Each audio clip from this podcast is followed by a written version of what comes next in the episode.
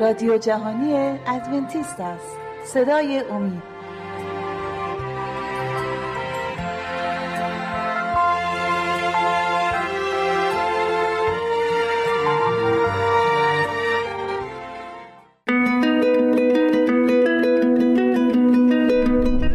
شنوندگان ارجمند اگر مایل به برقراری ارتباط با ما هستید لطفا پیام های خود را از طریق آدرس ایمیل مجد امید تیوی دات برای ما ارسال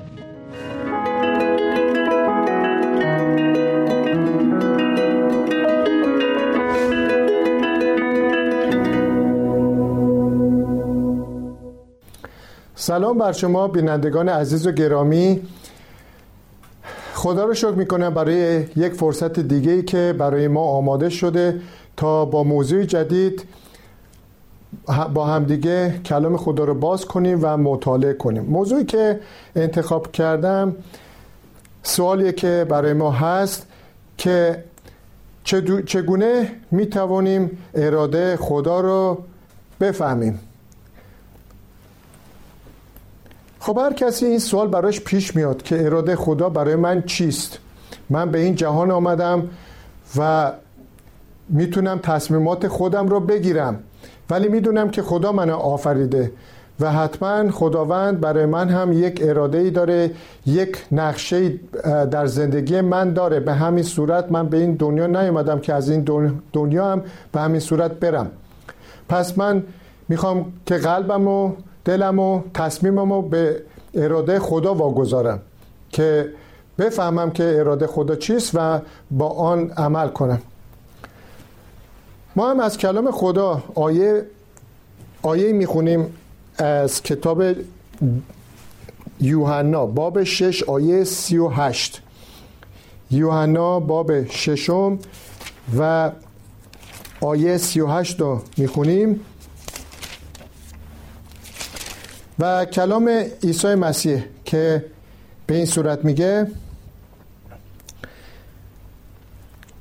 من از آسمان به زمین آمدم نه به خاطر آنکه اراده خود را به عمل آورم بلکه اراده فرستنده خیش را. خب اگه عیسی مسیح اینو میگه که اومده بر روی این زمین و خدا را به ما بشناسونه معجزاتی انجام بده که ما بفهمیم که او از آسمان آمده و همچنین زندگی خود را برای ما فدا کنه و اگه عیسی مسیح خودش میگه که من برای این زمین آمدم که اراده خودم رو انجام ندم بلکه اراده خدا رو انجام بدم پس برای هر یک از ماها چه سوالی میمونه؟ جواب اینه که هر کدوم از ماها هم باید بگیم که خدایا اراده تو چیست که ما می‌خوایم در زندگی خودمون اونو انجام بدیم. حالا اگر خواست ما انجام کاری باشه که خدا میطلبه آن اراده خداست. حالا برای اینکه ما بیشتر مطمئن باشیم از کلام خدا بخونیم در کتاب مزامیر. مزامیر عهد باب چهلم آیه هشت. و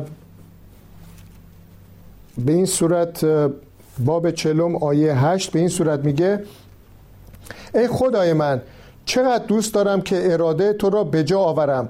من تعالیم تو را در دل خود حفظ می‌کنم. این خواست داووده که میگه که خدای من چقدر دوست دارم که اراده تو را به جا آورم. چقدر خودمون باید این خواست رو داشته باشیم. دلمون از اون شور پر باشه که می‌خوایم که اراده خدا را انجام بدیم و تعالیم تو را در دل خود حفظ کنیم. و اگه اینطور باشه هر کدوممون هر کدوممون این خواست رو در دلمون بزرگ کنیم اون موقع است که واقعا می‌تونیم به راحتی اراده خدا رو بفهمیم.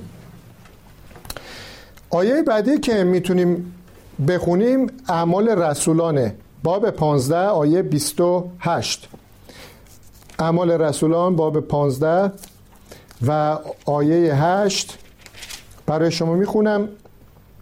خدا که از قلب آگاست این کار را با عطای رول قدس به آنان به همان طریقی که به خود ما عطا فرمود تاکید کرد. و حالا که خدا از قلبای ما آگاست می‌دونه که در قلب ما در فکر ما چی میگذره ما باید هوشیار باشیم یه مقدار آگاه متوجه باشیم که یا مواظب باشیم در حقیقت که خدا قلب ما رو می‌شناسه افکار ما رو می‌خونه و باید ببینه که ما واقعا او رو دوست داریم خدا رو دوست داریم دنبال شریعت او هستیم دنبال انجام دادن اراده او هستیم. و اگه خدا بدونه که این خاص در دل ماست ما طالب اون هستیم البته که رول قدس که خوندیم وارد قلب ما میشه و افکار ما رو به طرف خدا گرایش میده. ما می‌تونیم به راحتی راه خدا رو بشناسیم بدونیم که چه کاری چه فکری چه سخنی اراده خداست. چون رول قدس در ما داره کار می‌کنه. و ما به راحتی می‌تونیم اراده انسانی خود رو کنار بذاریم که ممکنه پر از وسوسه های شیطان باشه و ما رو به گمراهی ببره و اراده خودمون رو به دست اراده خدا بسپاریم. حالا اطاعت از خدا به معنای این که ما اراده خدا را انجام میدیم. بخونم. چند آیه از کلام خدا؟ رومیان باب دوازده آیات یک و دو. کتاب رومیان باب دوازده. آیات یک و دو رو می‌خونم. بنابراین ای برادران من با توجه به این رحمت های الهی از شما درخواست می کنم بدنهای خود را به عنوان قربانی زنده و مقدس که پسندیده خداست به او تقدیم کنید. عبادت روحانی و معقول شما همین است. همشکل این جهان نشوید بلکه به وسیله تجدید افکار وجود شما تغییر شکل یابد تا بتوانید اراده خدا را تشخیص بدهید و آنچه را که مفید و پسندیده و کامل است بشناسید. حالا خدا که ما رو رحم کرده و تمام عطایا رو به ما بخشیده از ما درخواستی داره و به ما میگه که نه فقط افکار و دل خودتون رو به من بسپاریم بلکه میگه که این بدنهای شما هم مثل یک قربانی زنده است. این بدنهای شما هم باید که در دست من باشه. به این معنی که چون خداوند می‌خواد با رول قدسش در قلب ما جا بگیره و رول قدس خداست مقدسه. نمی‌تونه یه چیز مقدس که اونم مخصوصا خدا باشه با یه چیز غیر مقدس و ناپاک در تماس باشه. برای همینم خداوند از ما انتظار داره که پاک باشیم و بدن افکارمون که پاک باشه هیچی بدنمون هم باید پاک باشه. یعنی اگه مشغول کشیدن سیگار هستیم به این عادت کردیم. حالا به هر علتی. از کوچیکی یاد گرفتیم دوستانمون اینو به ما مجبور کردن. به هر علتی حالا باید که بتونیم که از اون آزاد بشیم. بتونیم راحت بشیم. یا بگیم که داریم شراب می نوشیم چیزهای مشروبات الکلی یا چیزهای بعدی به این صورت که به بدنمون ضربه می‌زنه لطمه می‌زنه. جایی که بدنمون لطمه می‌خوره اون جایی است که رول قدس باید جا بگیره که ما رو راهنمایی کنه در راه راست هدایتمون بکنه. خب اون جای خوبی نیست برای رول قدس که اونجا جا بگیره. حالا خداوند از ما درخواست می‌کنه که این بدنمون به عنوان یک قربانی زنده اونو پاکیزه نگه داریم که رول قدس هم در اونجا بتونه ساکن بشه و کار کنه و به اون صورته که ما بتونیم اراده خدا رو بفهمیم. چون افکار ما رو می‌فهمه و می‌تونه تجدید افکارمون بکنه. و به این صورته که حتی خودمونم می‌تونیم تغییر شکل بدیم. یعنی به کمک خدا تغییر شکل بدیم از اون کارهای شرار... شرارت آمیز خودمون رها بشیم و یک زندگی پاک و منظری به دست بگیریم.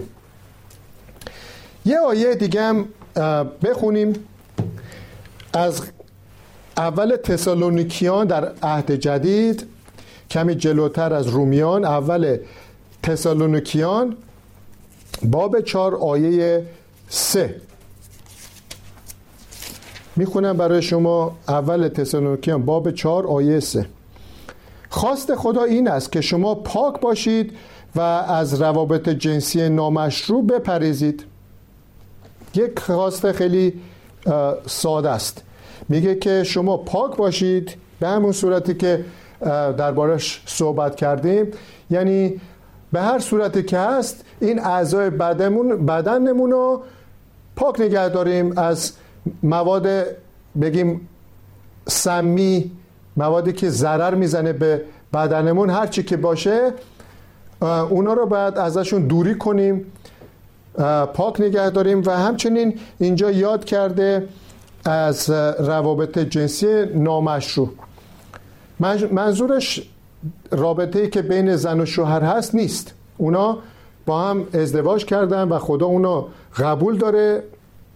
و زن و شوهر هستن روابط جنسی نامشروع یعنی اینکه من یه شخصی هستم که ازدواج نکردم مجردم و نقشه کشیدم برای یک بگیم دختر دیگه یه زن دیگه ای که اونم ازدواج نکرده و حتی ازدواجم کرده.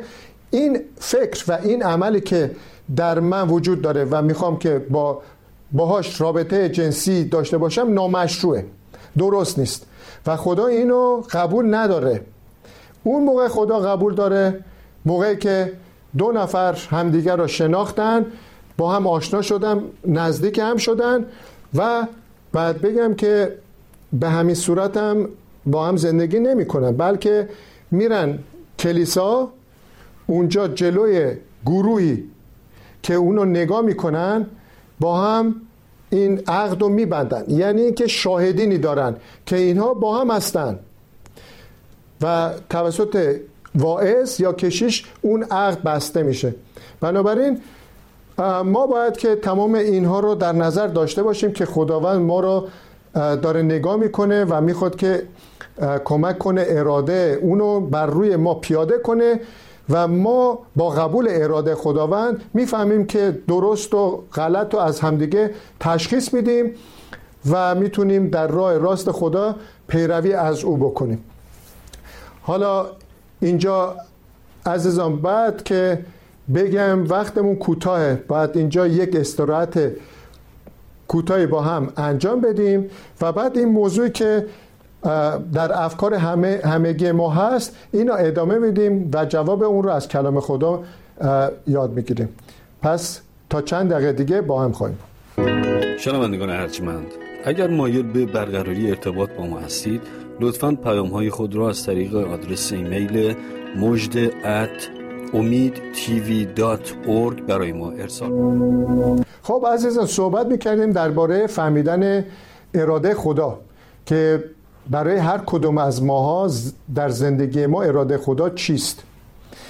و به اینجا رسیدیم که اراده خدا اینه که اجازه بدیم با روح القدسش در زندگی ما قرار بگیره و هر چیزی که از ما درخواست می‌کنه ما پیروی از آن بکنیم. و می‌فهمیم که اراده خداست. البته اراده خدا مشخصا از کلام خودش هم واضحا برای ما روشنه که می‌خونیم کلام خدا هر چیزی که نوشته برای خوبی ما نوشته شده و اون اراده خداست.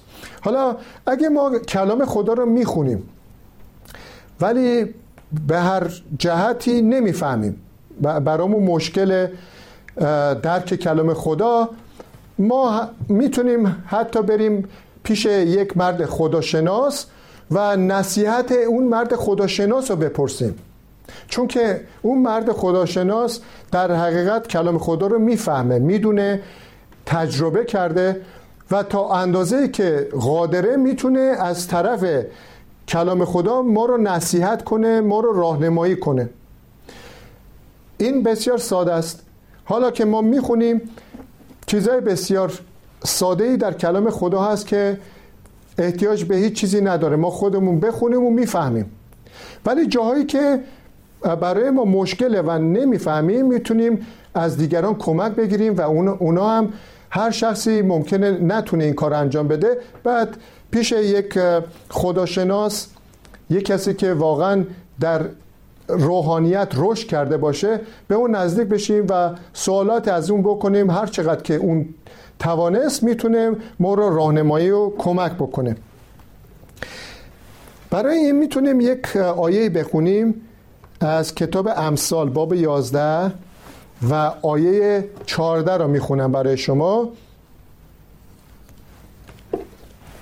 امثال باب 11 و آیه 14 می‌گوید ملت بدون رهبر سقوط می کند ولی زیادی, زیادی مشاوران موجب امنیت است. حالا اگه درباره یک ملت صحبت می‌کنه که رهبر نباشه خب شور و آشوب و بلوا و از این چیزا پیش میاد در یک کشوری که هیچ رهبری نباشه همه چیز به هم می‌خوره. ولی فقط ملت هم نیست. بگیم که یک گروهی که با هم هستن بگیم من در واقع یه مثالی از تجربه خودم بزنم که در کونوردی بودم گروه کونوردی و در گروه کونوردی که چند نفر بودیم یک رهبر داشتیم رهبر گروه.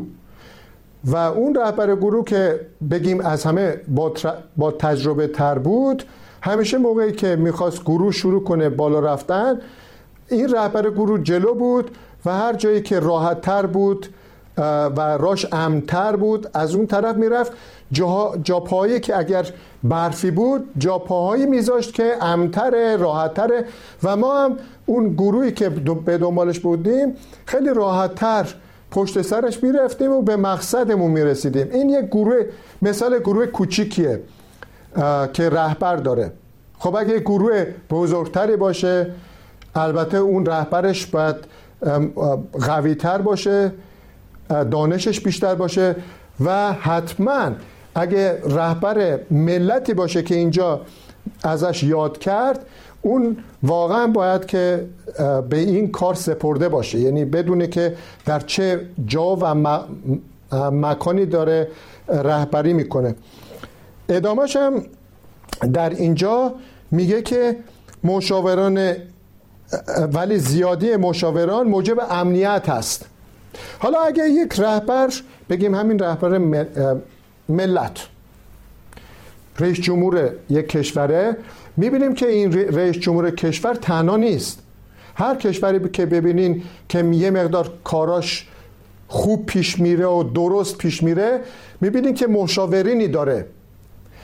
این رهبر هر چقدر بدونه هر چقدر آگاه باشه بازم یه جایی خطا می‌کنه. ولی مشاورینی که دوروارش هستن با هم که میشینن مشورت می‌کنن فکرشون رو رد و بدل می‌کنن براشون روشنتر میشه که موقعیت کشور با همسایگان و اینا با کشورهای دیگه جهان به چه صورت و بهتر عمل خواهد کرد و رهبر طبق اون پیش میره. حالا اینجا ما ادامه میدیم که ببینیم خواست خدا به چه صورت خواهد بود. ما باید که اراده ما باشه که به اسم خدا جلال بیاریم. خودخواه نباش. به دنبال فقط هدف های زندگی خودمون نباشیم. اون درسته اون مهمه. ولی هر کاری که می‌کنیم به جلال خدا خاتمه پیدا کنه. کاری نکنیم که اسم خدا به باطل برده بشه به خاطر بگیم کارهای ناپسند من. کاری بکنم که بگن که این چه مرد خدا پرستیه که مثلا چنین حرفی زد چنین کاری کرد. خب من باید مواظب افکارم حرفام اعمالم همه این چیزا باشم. اول پتروس باب چار آیه ده و یازده. اول پتروس بخونیم از باب چهارم آیه ده و یازده. به عنوان کسی که برکات گوناگون خدا را یافته است استعدادها و عطایای خود را برای خیریت دیگران به کار ببرید. مثلا کسی که وعظ می کند طور سخن بگوید که گویی از طرف خدا پیامی دارد. و آنکه خدمت می کند با قدرتی که خدا به او عطا می فرماید خدمت کند تا از این را خدا در همه چیز به وسیله عیسی مسیح جلال یابد. آری جلال و قدرت تا به ابد از آن او باد. آمین. عزیزان این می‌دونیم که عطایای خدا به ما بخشیده. به هر کسی یک یا چندین عطا بخشیده.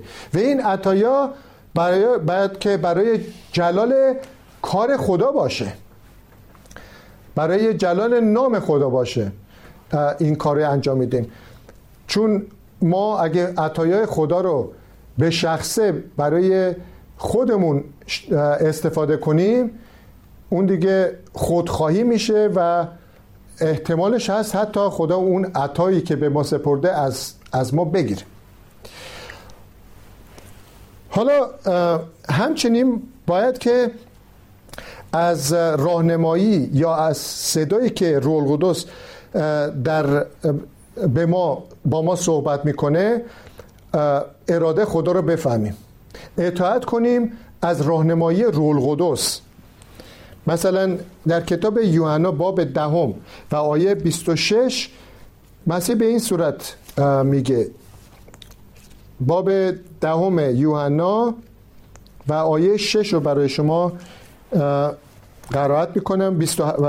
باب ده آیه 27 رو قرائت می‌کنم. می‌گوید گوسفندان من صدای من رو میشنوند و من آنها را می‌شناسم و آنها به دنبال من میآیند. اگه گوش ما تیون باشه به صدای خدا رادیویی که هست موقعی که می‌خواین رادیو رو تنظیم کنین یه شماره ای داره. این شماره رو اگه درست تنظیمش نکنین هی خشخش می‌کنه یا میفته روی کانال دیگه. تیون نیست. مثل گیتار که می‌زنین باید یا رادیو رو باید دقیق روش تمرکز کنین. صدای خدا رول قدس هم به همین صورت اگه صداهای زیادی میاد صدای دوستا میاد صدای شیطان میاد صدای خدا میاد ما باید تشخیص بدیم. بفهمیم که کدوم یکی از اینا صدای درستی که از طرف رول قدس به ما آمده و راهنمایی می‌کنه. اینا باید درک کنیم. همچنین یه آیه دیگه هم برای شما بخونم. از مزامیر می‌خونم. مزامیر 143 و آیه ده می‌خونم. می‌گوید تو خدای من هستی. مرا تعلیم بده تا اراده تو را انجام دهم. روح پاکت مرا به راه راست هدایت فرماید.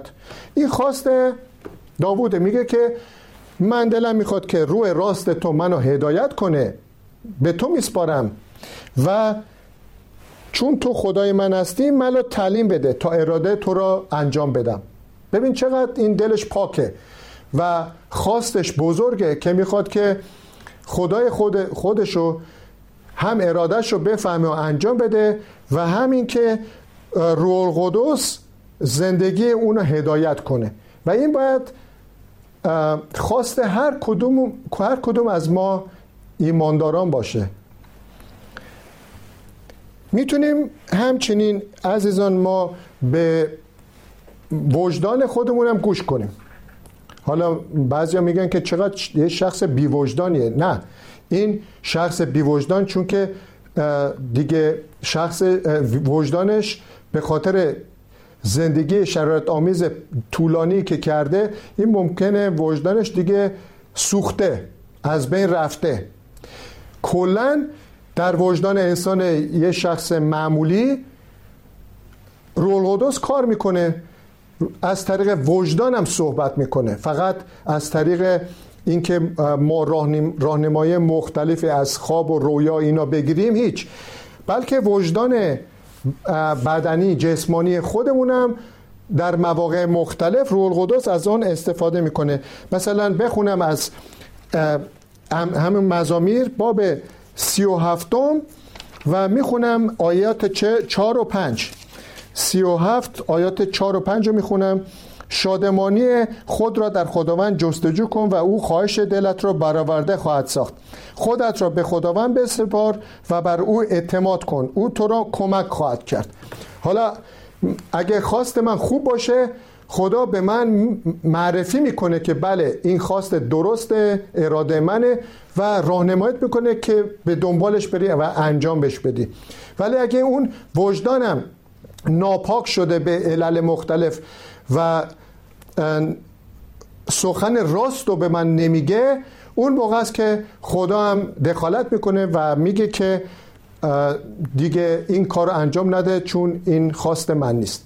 خب عزیزان متشکرم که گوش فرا دادیم و با هم کلام خدا رو مطالعه کردیم. امیدوارم که شما هم یه نتیجه گرفته باشید. شما رو به دستای خدا می سپارم شنوندگان ارجمند اگر مایل به برقراری ارتباط با ما هستید لطفا پیام های خود را از طریق آدرس ایمیل مجد ات امید برای ما ارسال کنید.